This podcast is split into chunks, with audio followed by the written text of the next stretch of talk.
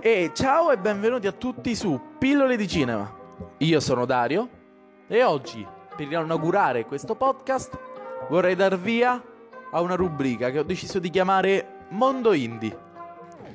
Mondo Indie nasce dal bisogno che ho di far conoscere alle altre persone quel gioiello che è il cinema indipendente italiano e non. Perché all'ombra dei film dei blockbuster che escono al cinema, esiste anche questo altro piccolo mondo che diciamo è troppo sottovalutato, soprattutto in Italia. E con questa rubrica io vorrei far conoscere a voi dei registi che popolano questo mondo e quindi farvi apprezzare anche certi film che magari non avete mai sentito nominare. Quindi io direi di iniziare subito con la prima puntata, perché oggi parleremo del regista Roberto Albanesi. Ironico, sagace, provocatorio, riflessivo. Queste sono solo alcune delle caratteristiche che descrivono il regista Roberto Albanesi, classe 1986. Fin da piccolo Roberto è un grande appassionato di cinema e dopo vari cortometraggi e collaborazioni, tra le quali possiamo citare quella con Alex Visani in The Pyramid o quella con Lorenzo Lepori in Catacomba, di cui magari parleremo in un'altra puntata, ecco che nel 2016 esce il suo primo lungometraggio, Non notate in quel fiume, un film folle, citazionistico, volutamente trash. Vi leggo la trama in breve. Bruce, Stefano e Luigi, tre insoliti delinquenti, hanno le ore contate. Se vogliono salvare le loro vite, dovranno consegnare una misteriosa valigetta a Basile, boss tanto sarcastico quanto letale. Prima che sia troppo tardi. Il luogo della consegna? Un fiume maledetto. Fatti spiegabili, persone scomparse, strane apparizioni. Chi o cosa si cela intorno a quel fiume? Perché le autorità stanno in silenzio? Eh, già dalla trama si può intuire come questo film sia un omaggio ai film horror degli anni Ottanta che uscivano a quell'epoca. Questo film è composto da un cast di cui fanno parte Stefano Galli, Luca Zibra, Simone Chiesa, Roberta Nicosia e William Angiuli, che sono molto bravi nel rendere sullo schermo questi personaggi così grotteschi e volutamente sopra le righe. E il tutto è girato con audio e video in presa diretta e luci naturali con un budget di soli 80 euro. Sembra quasi di guardare una vecchia videocassetta. L'ideale sarebbe di guardare questo film tra amici, magari con una pizza o con dei popcorn, e lasciarsi trasportare da questo flusso comico che contraddistingue il cinema di Roberto Albanesi, perché già in quest'opera prima noi troviamo alcune caratteristiche che ritroviamo anche in altri cortometraggi o altri film di Roberto, come per esempio il suo gusto per l'assurdo, la sua strana comicità, suo, la sua personale visione del mondo, perché Roberto nel suo cinema è molto personale. C'è molto di sé in quello che fa. Questo film è veramente una piccola perla e come opera prima di Roberto Albanesi ci sta veramente tutta. Io vi consiglio di acquistarla, trovate anche un cofanetto contenente anche il seguito, di cui parleremo proprio ora, perché nel 2017, dopo l'uscita di Non notate in quel fiume, eccoci che esce Non nuotate in quel fiume 2. Ancora più folle, ancora più comico del primo. È veramente un film frenetico che i personaggi si ammassano. Una veramente ancora più divertente del primo. Ci sono veramente si arriva a toccare certi livelli di demenzialità in senso buono che mai si sono toccati. Per esempio c'è una scena altissima che adesso non vi spoilerò ma vi dico solo che è tra il protagonista e un prete che trova in mezzo a un bosco che secondo me è una delle scene più belle del film. Il cast è lo stesso. E la trama stavolta è che il protagonista... Ah no, anzi non ve la dico perché sennò vi dovrei spoilerare il finale del primo quindi non vi dico nulla ma vi posso solo dire che non notate in quel fiume 2 riprende tutti quei temi che Roberto aveva trattato con Non notate in quel fiume 1 e li ridicolizza ancora di più. C'è l'elettore di Salvini con la Tourette, tutte queste trovate che sono veramente delle chicche. Dopo questo esordio, diciamo così, folgorante, dopo questi due film che diciamo non sono dei capolavori, ma divertono perché tra una serata tra amici, come ho detto, ci sta, fanno divertire Dopo un anno, ecco che nel 2018 Roberto sorprende tutti. Esce il, il suo film, che secondo me è il film più bello, Dante va alla guerra.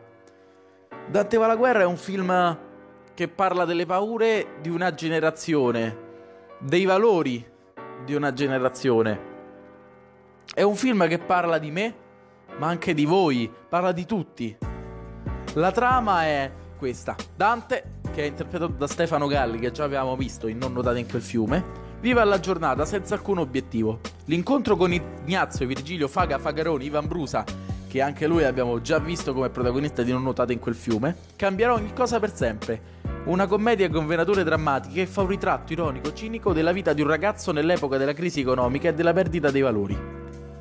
Come ho detto, questo film non ha neanche una struttura classica perché noi assistiamo davanti a questa serie di azioni che il nostro Dante compie. Questo ragazzo così arrabbiato col mondo che sembra non voler andare avanti. E l'incontro con questo personaggio, Faga, che si era anche già visto e non notate perché diciamo che c'è una, alba, se vogliamo chiamarlo, Albanesiverse. Perché tutti i personaggi che Roberto Albanesi crea li ritroviamo in vari personaggi e in ogni suo film c'è qualche riferimento a una sua opera precedente. Per esempio in Dante va alla guerra ci sono più citazioni a non notate in quel fiume. Però, a differenza di non notate in quel fiume, qui la fotografia è curata, la color correction è bellissima e le musiche, tutte provenienti dal campo sempre indie rock italiano, fatte da Il Fieno e i Camillas, sono bellissime. È un film, Dante va alla guerra, che fa pensare, riflettere, commuove anche, perché tutti noi a, volte ci sentiamo come il nostro protagonista e le situazioni che gli capitano non sono lontane da quelle che accadono a noi. Dante va alla guerra è sicuramente l'opera, fino adesso, più matura di Roberto, in cui mette tutto se stesso, perché si vede che dentro il film c'è il regista cioè possiamo definirlo anche... Ci sono anche degli sprazzi molto autobiografici. Quindi Dante va alla guerra è veramente un gioiello del cinema italiano, se non uno dei più bei film indipendenti che siano mai usciti. E poi questi due attori, Stefano Galli e Ivan Brusa, sono veramente straordinari. Soprattutto Stefano Galli mm, interpreta proprio. Riusciamo quasi a percepire quel senso di disagio che prova e Ivan Brusa che interpreta Faga ci fa, ci fa tenerezza questo personaggio così, così diverso che però è molto più gentile, saggio di altri che vediamo tutti i giorni. Perché Faga è un po'. Faga è, Faga è, il, è come se fosse il nostro, lago, il nostro lato dolce, il nostro lato romantico, quello quello che vorremmo sempre mostrare, ma che a volte abbiamo paura di mostrare per paura o per timidezza. Mentre Dante invece è quella parte di noi sempre costantemente arrabbiata, che però arrabbiandosi non si rende conto di restare fermo e non cercare di fare qualcosa per stare meglio. Dante alla guerra è sempre stato distribuito da un Movies che io vi consiglio sempre di acquistarlo su Amazon perché veramente merita tanto. Se uscissero più film come questo Dante va alla guerra, l'Italia cinematograficamente parlando sarebbe molto molto più avanti di quella che è adesso, anche se fortunatamente negli ultimi tempi il cinema di genere sta cominciando a risorgere, diciamo, come una fenice. Quindi, ricapitolando, non notate in quel fiume 1 un film, come ho detto, assurdo, grottesco, frenetico, da guardare in compagnia. Poi non notate in quel fiume 2, che è ancora è, è il doppio più folle di non notare in quel fiume 1. È una cosa che non vi ho detto che qui il budget è raddoppiato. Se nel primo era di 80, qui è di ben 160 euro. E poi, come ultimo film uscito, Dante va alla guerra, che vi ripeto, è veramente un gioiello che ogni cinefilo accanito dovrebbe possedere e custodire nella propria collezione di DVD. De- fatto questo breve riassuntino della sua filmografia, vi dico che sta per uscire il nuovo film proprio di Roberto, Le mirabolanti avventure di Faga, che riprende il personaggio che, abbia, che già conosciamo e che già abbiamo visto in Dante, ma anche non notato in quel fiume. Potete già vedere un teaser trailer che di teaser trailer non ha proprio nulla, già sul canale di YouTube Roberto Albanesi, e noterete come non, come, come, spiegarlo? Come questo trailer non sia un trailer e non si sia mai vista una cosa del genere. Quindi correte subito e condividetelo anche in giro.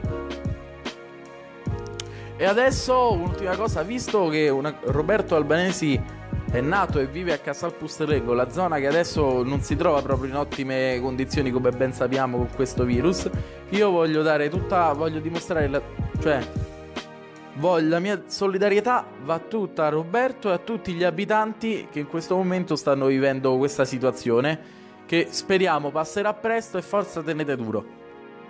E molto probabilmente intervisterò anche Roberto e sarebbe bello magari fare una chiacchierata sul cinema indipendente, approfondire magari qualche retroscena dei suoi film, ma allargare il discorso per parlare di cinema indipendente e sentire le parole di chi il cinema indipendente lo fa. Quindi continuate a seguire il podcast e tenetevi aggiornati. Perché arriveranno veramente molte cose interessanti. Mi raccomando di continuare a seguirmi perché porterò avanti questa rubrica e parlerò di altri registi di questo bellissimo mondo. Parleremo di horror underground, ma anche di thriller, del giallo. Allargheremo questo discorso espandendolo un po' a quello che è il cinema italiano e a quello che è stato.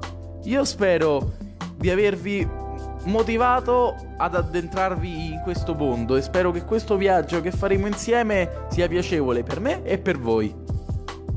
Io vi ringrazio tanto per avermi ascoltato. Se volete contattarmi per mandare magari qualche feedback, mi trovate su Facebook Dario Di Gaetano o su Instagram The Big Darioschi come il grande Lebowski. Detto ciò, cari cinefili o magari scopritori di questo bellissimo mondo, io vi saluto, spero che voi continuiate a seguirmi e posso soltanto augurarvi una buona giornata. Ciao ciao!